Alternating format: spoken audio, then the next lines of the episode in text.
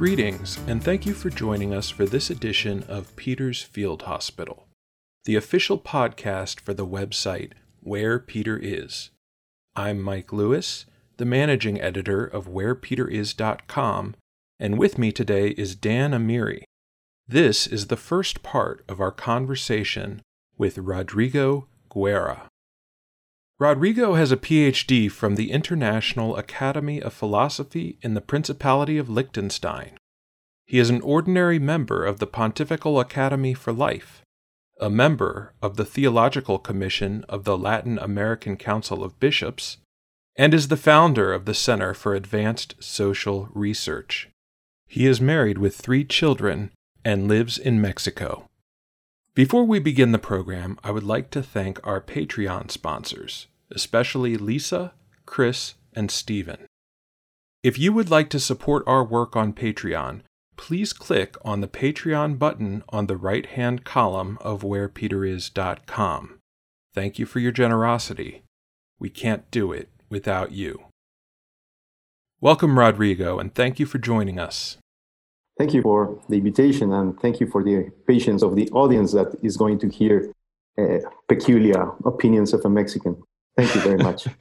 well, we're thrilled to have you.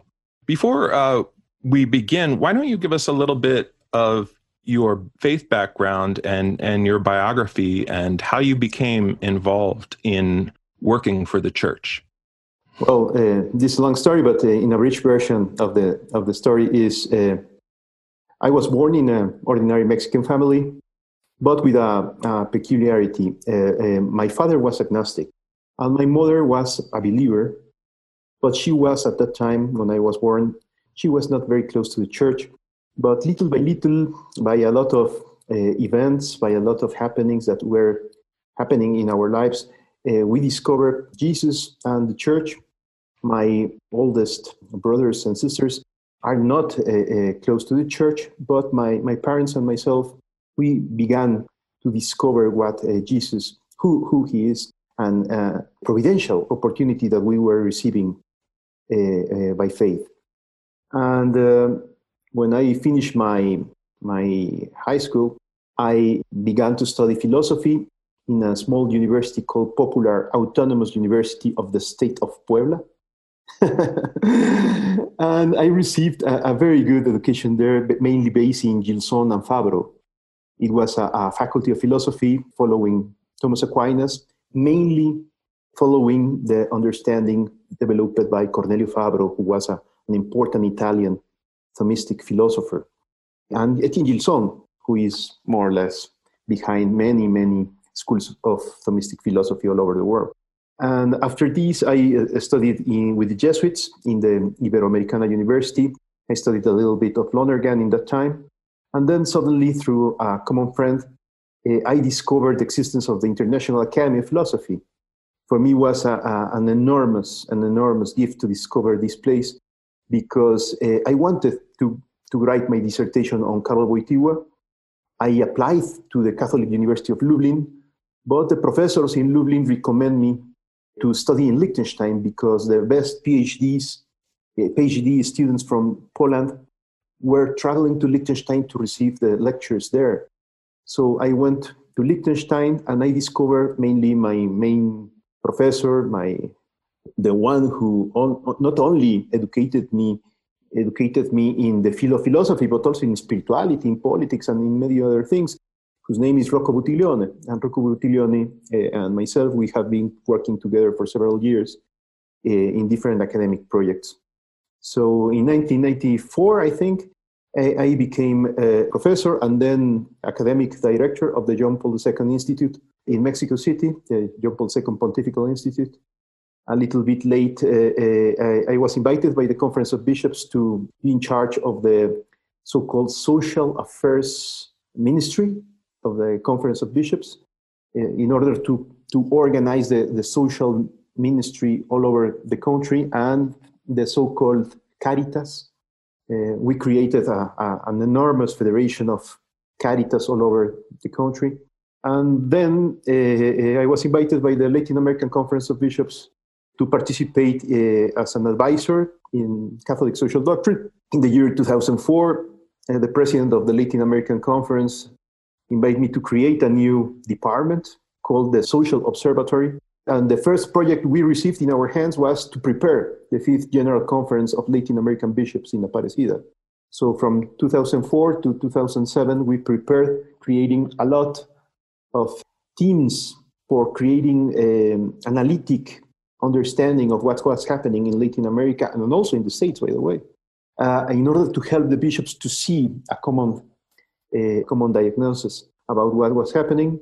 I finished my work uh, uh as, as director of the Social Observatory in 2008, one year after Aparecida.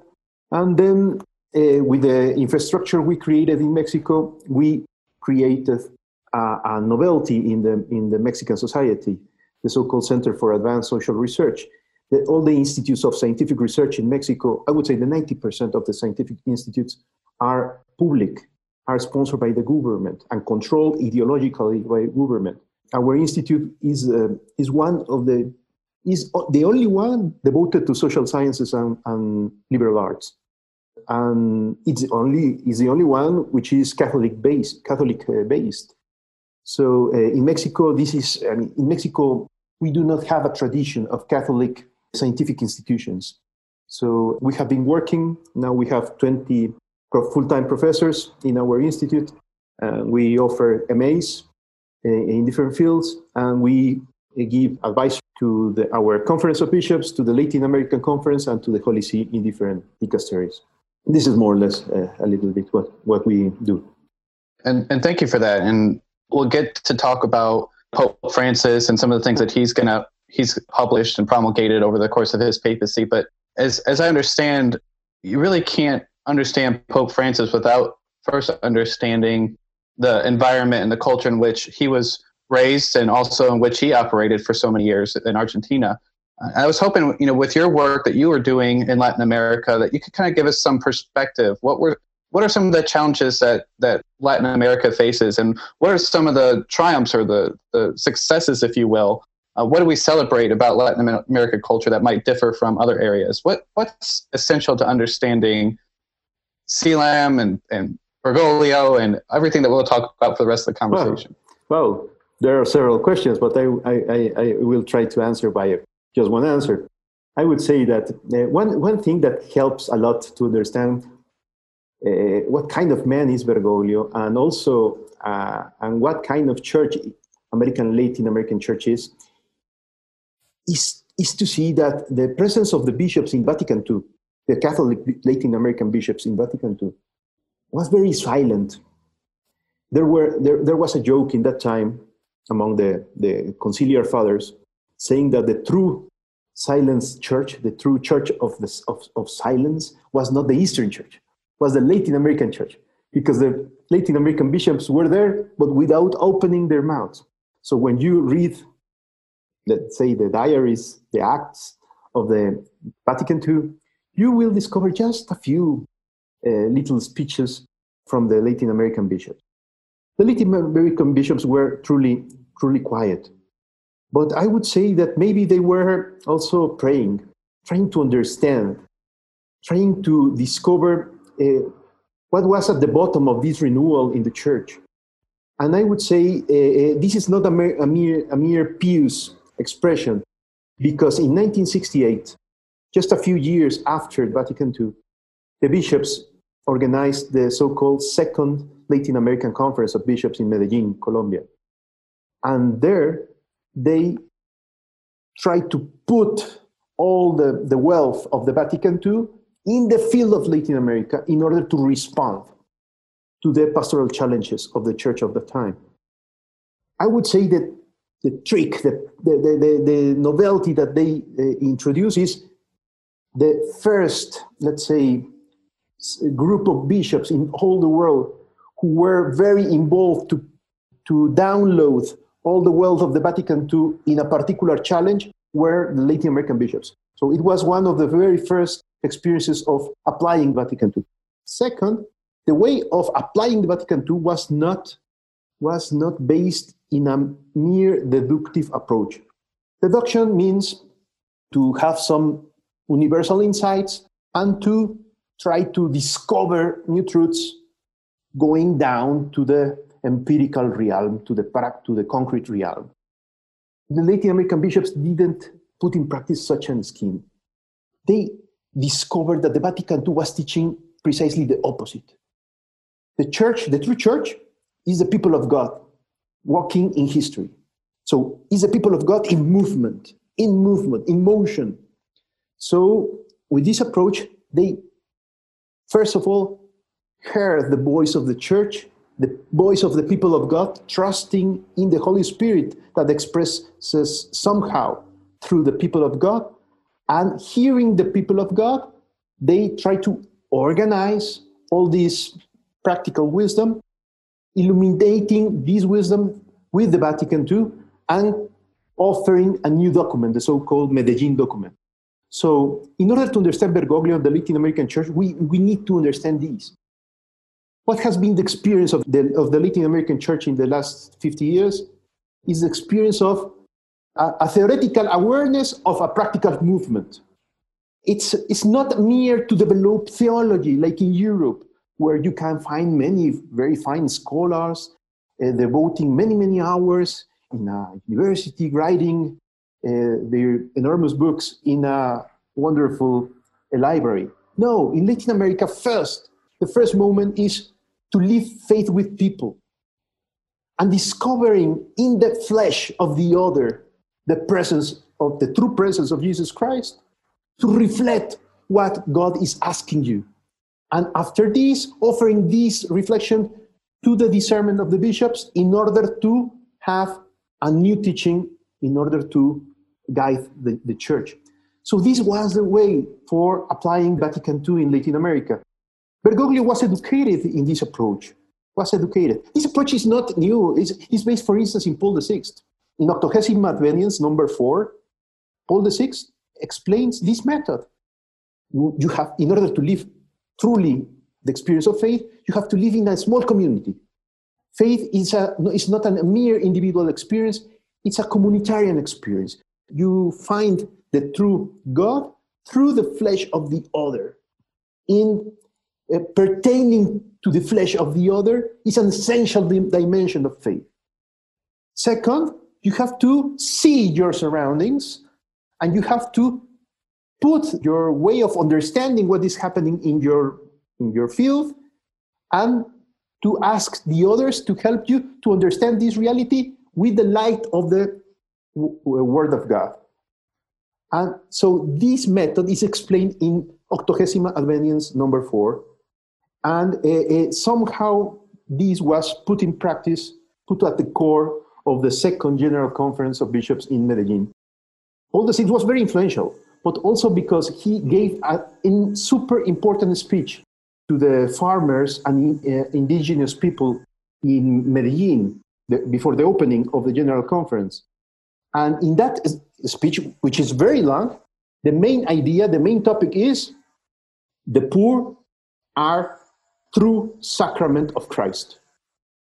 Not a metaphorical sacrament, not an analogous sacrament, but a true sacrament of Christ because the universal sacrament is the church and the poor are a moment a moment a peculiar moment for discovering unveiling the true face of jesus christ who is suffering and resurrecting in this very moment among us so with this approach paul vi gave to the latin american bishops a clue for being brave for, for being prophetical and Bergoglio somehow inherited all this approach. He uh, was educated as a Latin American Jesuit in Argentina. He was very close to the theology of people, a, a peculiar non Marxist version of the Latin American liberation theology. And one day he became Pope, and now he's trying to help the Universal Church through his own experience as Latin American as a, and also as a Latin American Jesuit. Yeah, it's interesting. I was I wonder if you could go into explaining a little bit more because there are some stereotypes that English speaking Catholics have about the Latin American church. You talk about this theology of the people uh, as opposed to a Marxist version of liberation theology. I, I think what a lot of Americans, uh, especially the conservative Catholic media, they look at the Latin American church as prior to Vatican II having been robust, uh, universally accepted, something that, that the Latin American people had really been faithful to. And then the narrative is that liberation theology came in, deconstructed the Latin American church, and, and now you have threats from secularism, a lot of Pentecostals. Perhaps you could go into a little bit of detail about the, the sociological history of the Latin American church over the last 50 or 60 years. Well, uh, first, uh, uh, uh, I, I, understand your question and your concerns, and I know that in late in the states and in some other parts of the world, there is an enormous stereotype about theology of liberation. And um, we need to clarify this. And maybe a first element in order to clarify this is yes, first to discover that the Latin American scenario in the last 50 years has been very difficult because uh, many projects for restructuring our economies have failed. Most of, uh, uh, of those projects were sponsored by different international organizations trying to help economically Latin America and were also promoted by the United States. So this failure for us as Latin Americans has been very, very meaningful because uh, in many occasions we admire very much the levels of development and wealth that uh, many people enjoy in, in the United States. But when the American advisors from the International Monetary Fund or the American government organize the so-called restructuration programs in Latin America, they fail. They fail. And in many occasions, uh, uh, these uh, help, help I, mean, I would say these help to discover, at least in the field of the Latin American church, that uh, we need to discover our own path for development it's not always the best idea to follow the best practices performed, for, for instance, in the States. The best idea is always to discover your own path because the, the American experience uh, grew based in the roots, in the roots of American people. And I will not tell you anything about this because you know better than me the history of the United States. I would say uh, this is what we have to learn. We need to rediscover our origins. We, we need to rediscover our identity in order to discover our own path. And this process somehow was awakened, yeah, put on, on, the, on the table precisely in 1968 when the second Latin American conference was organized. And uh, so the, one of the most uh, striking elements of this conference in Medellin was to recognize that uh, the poor in Latin America were millions. Second, that the poor have to be understood in the light of the fathers of the church. So the, the second conference of Latin American bishops is closer to the fathers of the church than to a mere scholastic or neo-scholastic approach. It's very clear when you read the document of Medellin, you discover expressions that you can find for instance, in St. Augustine or in some others, than in a systematic manual published in Rome in the 50s. This, this is the true root of what was uh, happening in Latin American church. Uh, one way to understand what was happening is to see that the bishops in Latin America rediscovered the fathers of the church, not Karl Marx, but the fathers of the church. In 1968 or 9, Gustavo Gutierrez, a Peruvian priest, in that time he was diocesan, now he's Dominican.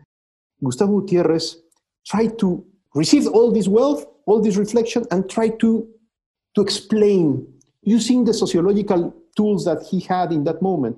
And the tools were not, again, were not Marxist, were tools based in the so-called theory of development.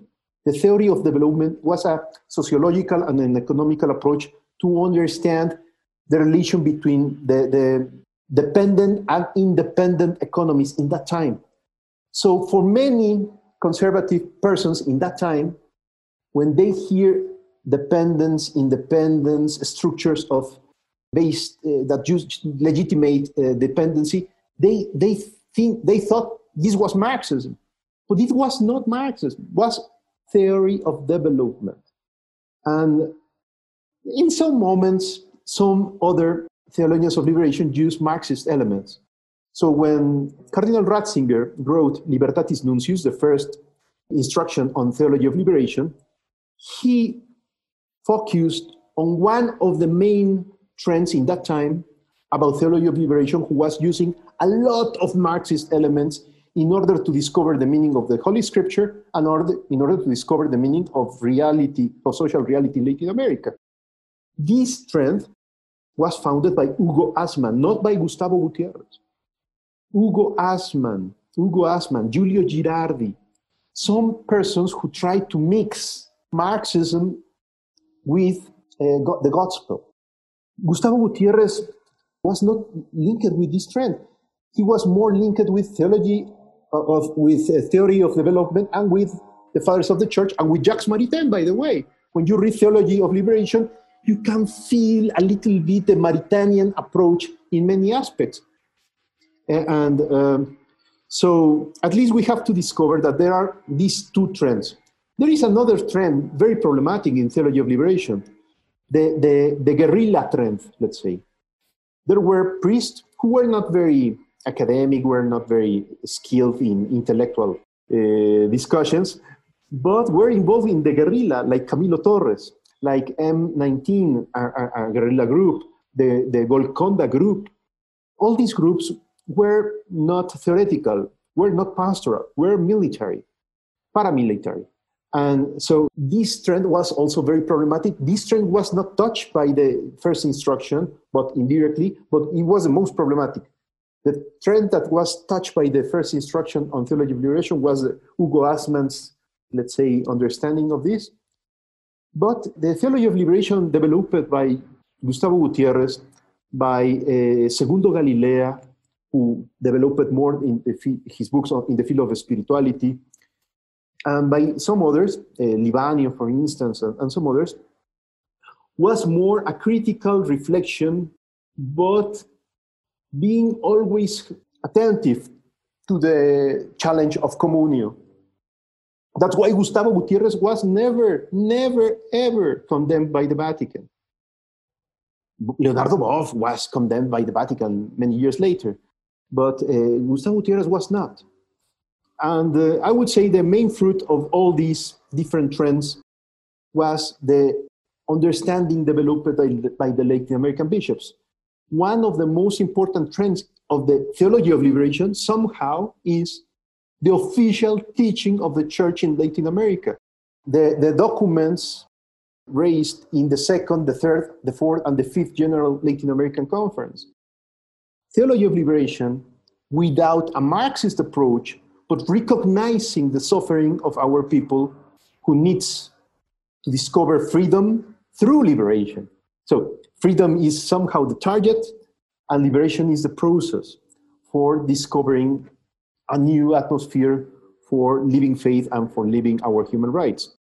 In the middle of the teachings of the bishops, the, the novelty of the first trends in the theology of liberation, a group of theologians in Argentina developed precisely the so-called theology of people. Theology of people, if you read the basic uh, books uh, written by Lucio Gera, by Rafael Tello, by Juan Carlos Escanone, or by Jorge Bergoglio, you will discover they were just, I mean, I, I don't want to, to minimize the importance of them, but they were commenting Vatican II mainly with some shades. For instance, what is people?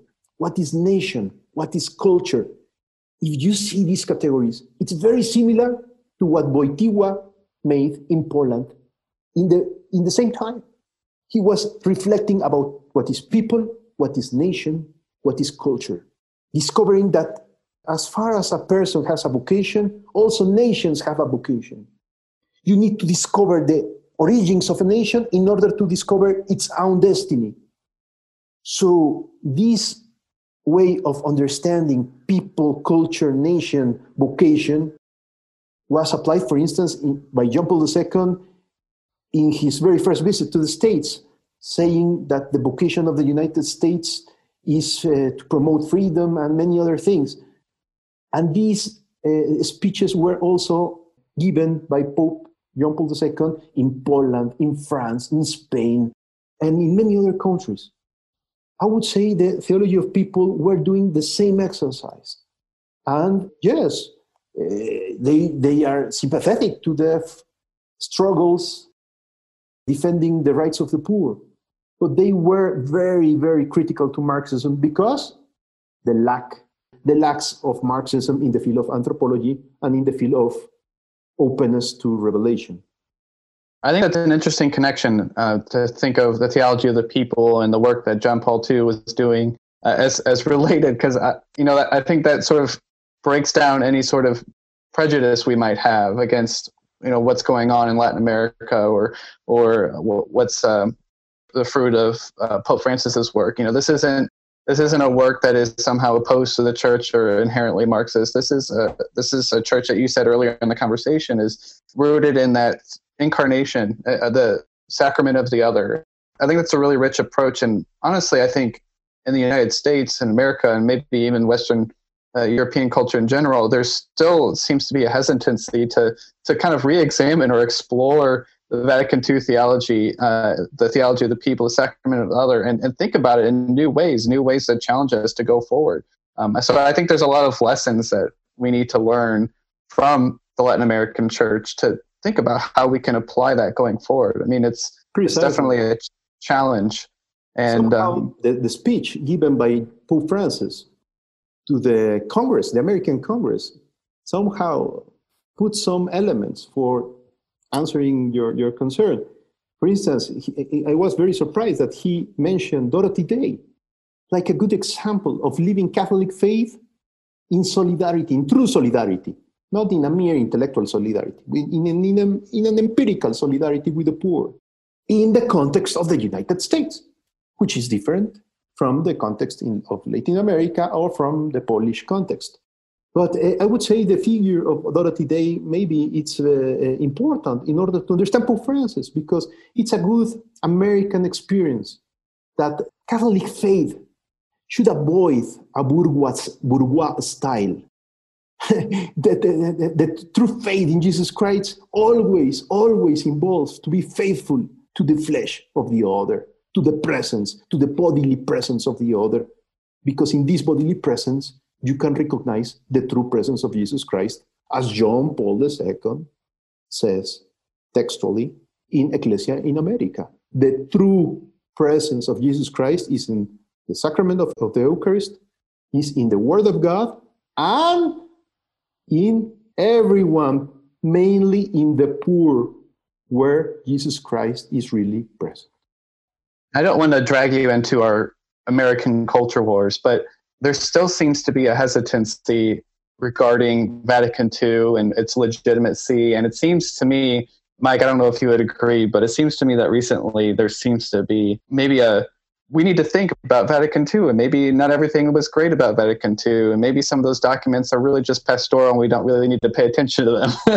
but it seems like Latin America has really the, the experience of Latin American churches has. It seems to me that they've really dived into the heart of Vatican II and tried to really explore where where it really makes connections with the lives of people. And I don't. Is there still a challenge in, in your experience today, where maybe there's a hesitancy, or is that a uniquely American thing? I, I, I, cannot say a word about the United States because I have been there several times visiting Disneyland or New York. so maybe it's not yeah. the best way to, to discover. It seems to be that there's still like this hesitancy to, to really embrace the teachings. I don't know what the why that experience is so fundamentally different from Latin America, which really seems Let me try to, be... to, to, to respond to, to answer this question in an indirect way. For me, it was very, very, very interesting to see the figure of Monsignor Vigano. Vigano was nuncio in the States. Nobody knows where exactly where he exactly lives right now because he thinks uh, the Pope has certain kind of James Bonds or spies looking for him and he, he, he thinks his life is in risk. but Viganò, in his last uh, writings, has said openly that the problem is the Vatican too. So he gave us a, a big gift, an enormous gift, in order to have the adequate focus. In certain moments, we distract with Amoris Laetitia. In certain moments, we are distracted by, by the Amazonian Synod. In some other moments, we are distracted with small uh, discussions about particular topics. But Viganò help us to put the finger on the main topic. The main topic is the Vatican.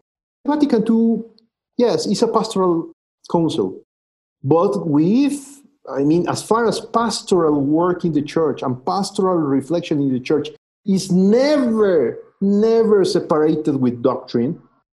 The so called pastoral council, the Vatican II, as, as a pastoral council, is also involves, involves a lot of doctrinal issues that have been clarified by Vatican II.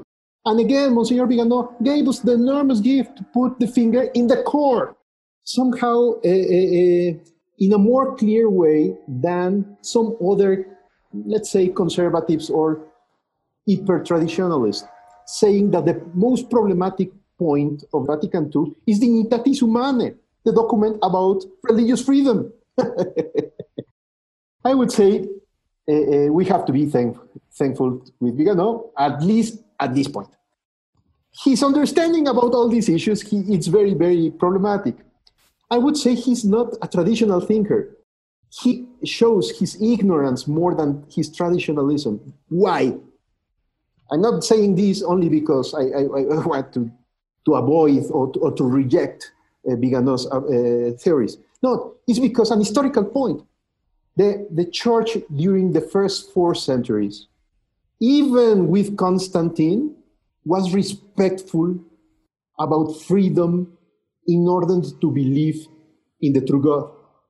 So religious freedom was an essential, a constitutive dimension of the faith of the very first Christians. And one thing that I'm not going to explain in this moment, but it's very interesting, is that even Constantine protected religious freedom uh, uh, through in, in, in his time and was Theodosius, the next one, who was, let's say, Constantinian. Who, Theodosius was the one who began to fall in the temptation of, of thinking if, the, if, the, if Jesus Christ is the true God, we have to officialize this belief without the help of freedom. We have to somehow to impose our faith. The, the guilty was not in, in Constantine, was in Theodosius, 379, the year 379. Theodosius began to rule. So Vatican II, in many ways, in many aspects, in many topics, returned to the basics, sicut cervus ad fontes, like a lamb or like, like, like a small animal going to the, to the flood in order to, to, to drink pure water. So the Vatican II purified liturgy and many other aspects in the life of the church, following the experience of the early Christians. And somehow Viganò tries to recover not this element, but the problematic element that appeared in the fourth century, at the, at the, uh, in the last years of the fourth century with Theodosius. And uh, this problematic element is precisely if freedom is, a, is an an essential element for believing or not. So I would say, returning to the first point, somehow the experience with the, this, and, the discussions around Viganò help, I would say, will help to understand how to rediscover the Vatican II in the States and in many other places in the world. Vatican II is an enormous, an enormous uh, uh, treasure because it's not important by itself. It's like a, it's like a sign when you point with your finger to so, somewhere. You need to see to the pointer, to the target, not to keep your eyes, your sight in, in, in the finger, but we're following the direction. And the Vatican II is pointing towards Jesus Christ and the early Christians. The simplicity of the early Christians. Maybe if you if you want, the, the naiveness of the early Christians but I would prefer much more the naiveness of the early Christians than the eh, erudition of a, a peculiar neo scholastic approach to faith that involves a very wrong reading about modernity and a very wrong reading about medieval times. Medieval times are the golden age, and modernity is a, a, a process of uh, decadence uh, uh, towards atheism and secularism and relativism. Come on, this is not the reading of, the, of history that you can discover in St. Augustine, not even in Ratzinger, not even in Ratzinger, who is a very big teacher in the field of theology and philosophy of history. I would say when we clarify our sight uh, and we discover the life of the true early Christians, we fall in love with Vatican II and, and we understand how to rediscover, not only to rediscover theoretical things, how to, how to restart my own life, following Jesus Christ as a person, as a living person, not as a mere concept. It's funny that you mentioned uh, religious freedom in the early church because a few months ago we actually we published a piece at Where Peter Is by Henry Carlson on that very topic. Oh, really? And he referred back, yeah, he referred back to all these early church sources praising and and calling for uh, religious liberty. And it's interesting because, or what's strange about the traditionalists today is they believe that there's some form of maybe stare decisis. I don't know if you have that concept in uh, in Mexico, but it's a judicial principle that that the judge will follow the precedent, and they they apply 18th century, 16th century magisterial statements, and they they judge current or more recent magisterial statements against uh, against what immediately preceded it. I just want to uh, change a little bit of subject because this is something that that's always um, whenever I, I talk to a Latin American Catholic about Pope Francis, I'm always curious to see because being an American, I grew up with John Paul II as Pope and then Pope Benedict and, and now Francis. And I, I don't know what it is like to experience having someone from your part of the world whose native tongue is your native tongue. Hmm. And in your case, someone who you actually knew yeah, yeah. and were fond of. We can get back a little bit to, to Aparecida and, and things that preceded Pope Francis's papacy, but I'm, I'm curious what you thought leading into the conclave, what you felt when you saw him oh, yeah. walk out onto the loggia, and what that meant to you at the time about the direction of where the church might be going. Yeah, well, I have to tell you a little personal story.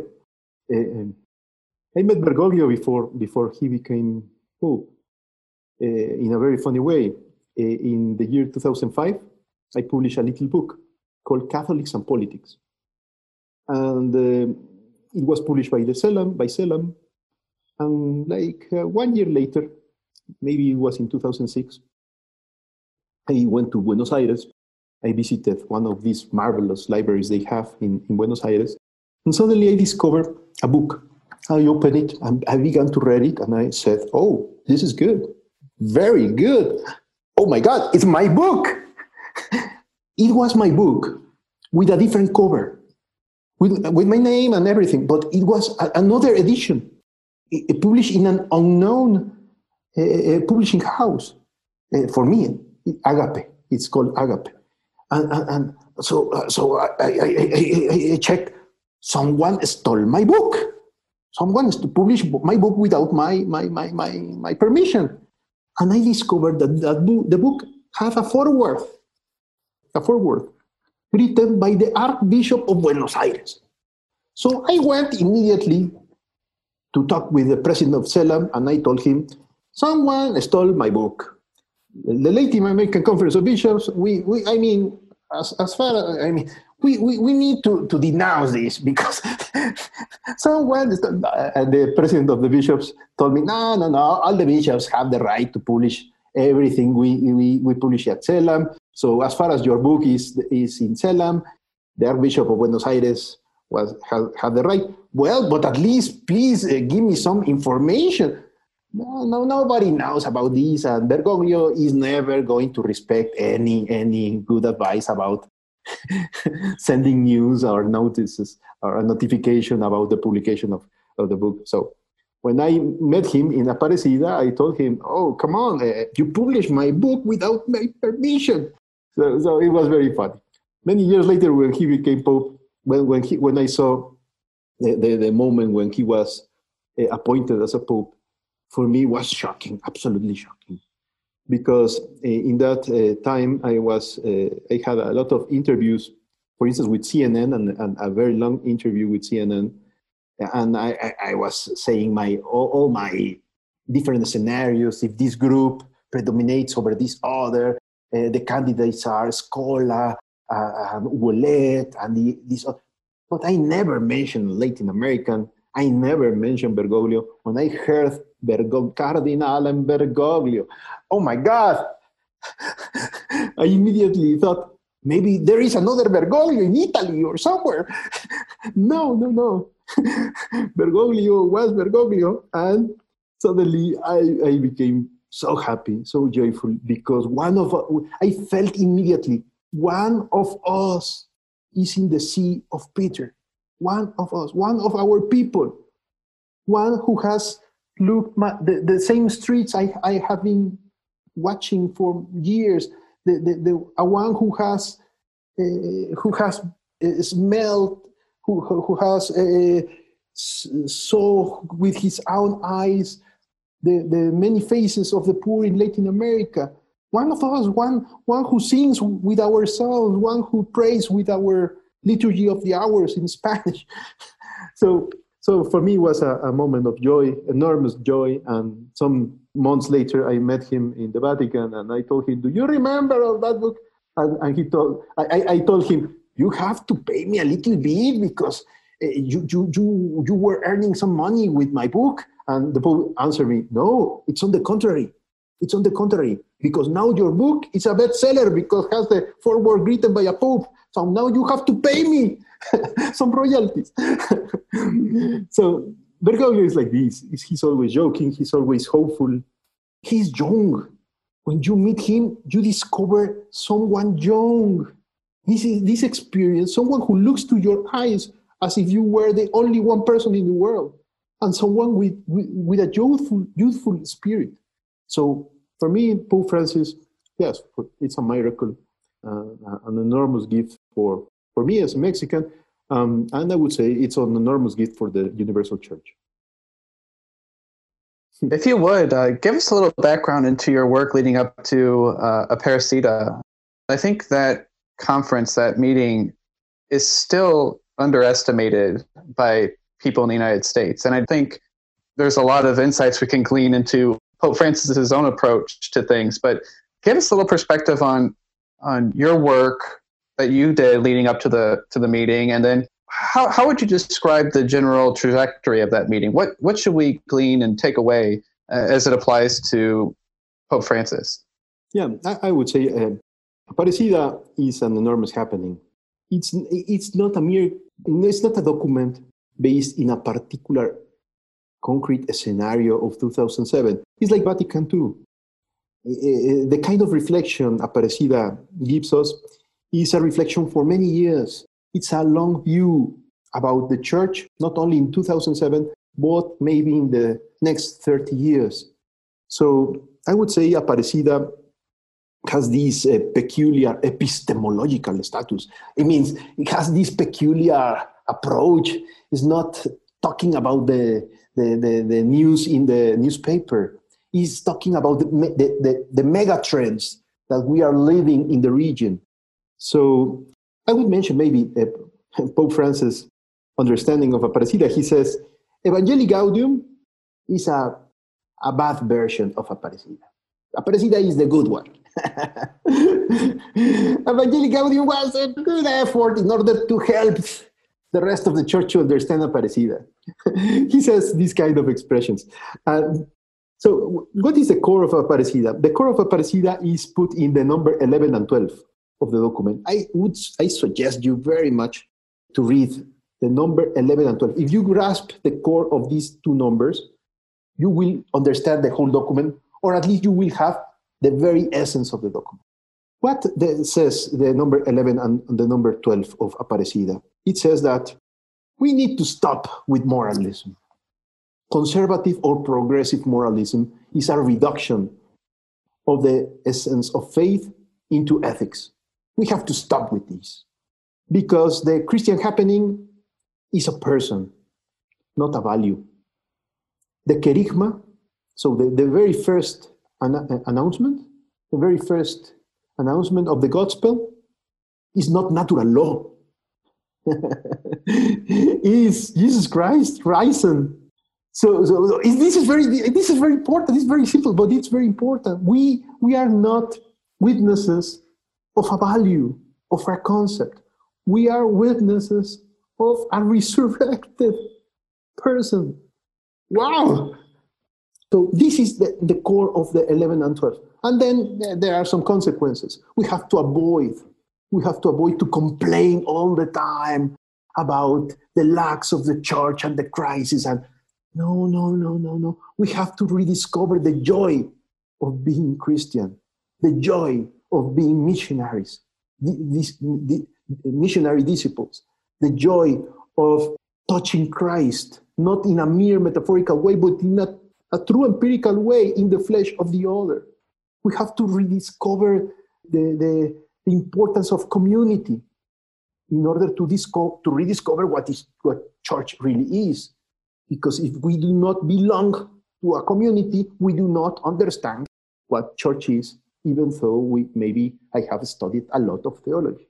I would say uh, Aparecida somehow put the finger on the topic of discipleship, on mission, but based in a communio. I, I, I, I, always think that, uh, for instance, uh, uh, David Schindler and all these guys in the JP2 in Washington are, are sponsored the so-called Communio magazine. And there are some Communio groups for studying the Communio magazine in different parts of the world. But in many occasions, the, these are mere intellectual approach, mere conceptual approach to differentiate some analytic understanding of theology, but not to belong, to belong to the flesh of the other. This is very different. To belong is to be respond. I mean, to be friend is to take care of the destiny of the other. This is to be a friend. Friendship is to take care of the destiny of the other in an empirical way. When the other needs money, I'm going to be the first to give money to, to my friend who is needed.